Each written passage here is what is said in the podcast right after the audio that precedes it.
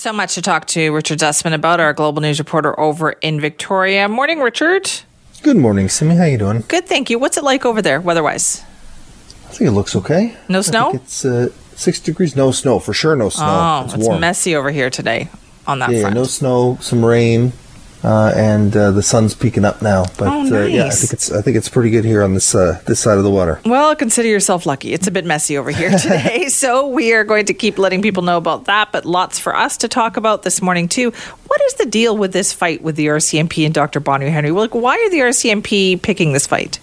Yeah, that's a good question. I think there's a lot of uh, layers here to this around the RCMP's uh, reputation uh, and sort of trying to restore some of it, uh, not just here in British Columbia, but across the country. You know, it's a organization that has received uh, some substantial criticism over the last uh, decade and, and a little bit longer than that. And I think it's an organization that, you know, is working on uh, regaining public trust. And there's a serious conversation that's happening in Surrey around the transition to the Surrey Police Force that has an impact on how people see the RCMP, not just in Surrey, but across the province. And so, you know, the union is there to represent the RCMP and, and when people criticize it, uh, to stand up for it. But I don't think people are other than the RCMP, there's not a lot of people questioning the comments No, uh, that Dr. Henry made. Right? There's, Um, le- there's legitimacy to what she said because it's a discussion we've been having about the role of the RCMP, it feels like, for years now. Yeah, and I think part of it as well is uh, Dr. Bonnie Henry has become um, iconic in this province around her dealing with COVID 19, obviously. And this is the other part of her responsibilities as provincial health officer, right? She was speaking uh, to this committee uh, as the top doctor in the province and uh, mainly focused in obviously on mental health and the way that police treat those uh, with uh, mental health issues. And so uh, it's it's sort of a budding of personalities as well here that you know whenever you question institutions like the RCMP is there's going to be pushback there. So you got the sense from the news about sort of what all these comments are about, but you know, it seems like there is legitimate criticism there from Dr. Henry and many others who have testified in this committee about, you know, the disconnect between uh, the federal police force and localized police forces in terms of better tools to deal immediately with mental health crises on the ground. Okay, um, more to come on that. Let's talk about the COVID 19 situation. Uh, big news out of Ontario and Alberta last couple of days is they're announcing their schedule, the dates even, for when people over the age of, in Alberta's case, 75, Ontario 80, can get vaccinated. How come we don't have those date dates yet?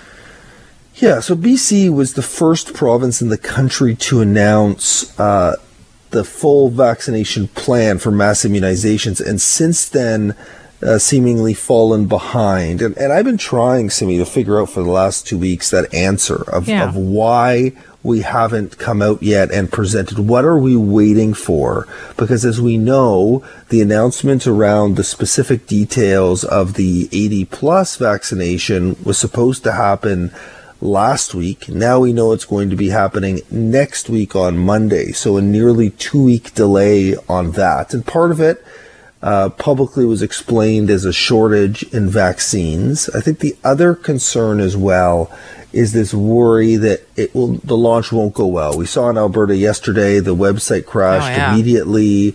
Uh, there's been some frustration around trying to navigate that system, and I think British Columbia is trying to avoid it. You know, the, the reality is that when the full online vaccination system goes on board, which again, we don't know when that's going to be, that not is not necessarily part of the details on Monday because the full online vaccination has to do with the 70 plus group, not the 80 plus group. But the inevitability is it may crash here as well. So it's a good question. We don't fully know yet, but the reality is we're getting closer to an understanding of when all of this is going to happen and how it's going to be done and where it's going to be done. We know some of those details. We know that uh, dentists and paramedics can now administer the COVID 19 vaccine. We know the different locations that are going to be used in some communities and not others. But uh, BC is slowly sort of losing ground to other provinces, and that's going to create more anxiety in a situation that has already created high anxiety.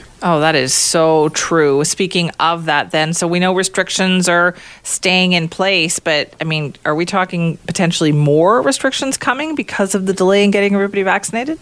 Yeah, so I think we're looking at a situation here where the provincial health officer is grappling with what more can be done. We're in the midst now of this indefinite extension on the ban on social gatherings and the ban on events. And originally, when that extension got put in place, Dr. Henry said, Oh, I'll look to the end of February. If things get better by the end of February, we can ease some of those. Well, yesterday, the seven day rolling average for COVID 19 cases, new cases a day, was 512.9. You look back a week, February 16th, it was 408.9.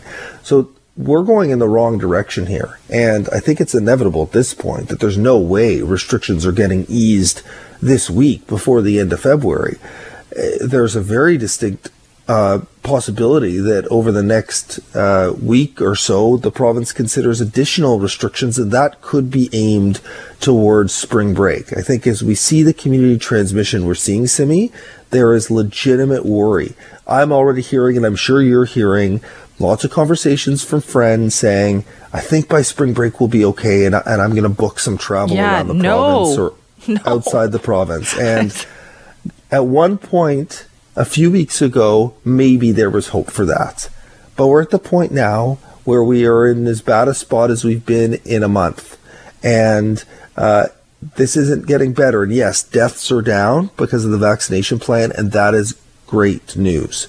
But there are still a lot of unknowns with this virus, and community transmission is bad.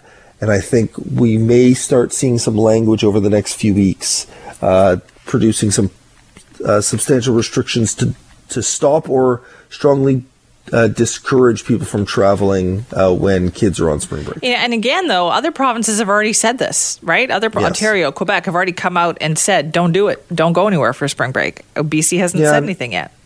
No, and I think we may hear that over the next few days. One o'clock today, Dr. Bonnie Henry and Health Minister Adrian Dix. Tomorrow morning, Premier John Horgan. Um, I think we're going to start seeing a shift. Yes, they want to focus heavily on vaccines. Vaccines are good news.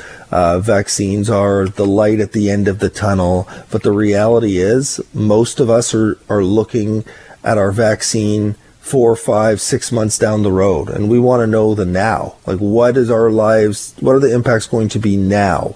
And um, I think we will start getting some of that guidance, the early discouragements before mm-hmm. we actually see restrictions, if there are any, uh, as early as, as today. Okay, so this more today. Then it's one o'clock this afternoon. Is the yes. press conference right? Yep. So a little bit of a change of schedule uh, today, uh, one o'clock, and then uh, tomorrow, Horgan in the morning. We're not sure. And then next week, the legislature is back uh, after uh, a break. Uh, so uh, there will likely be a little alteration in schedules for next week as well. My understanding is the government's just trying to get back to some consistency. We know that a lot of people listen to the briefings yes. and watch the briefings, and government knows that as well. And uh, they are working to try to uh, figure out uh, some stability again, so people can because we know that the the briefings have been jumping around over the last few weeks. All right, more information is better. thank you, Richard. Yeah, thanks, Simi. Have Richard, a great day.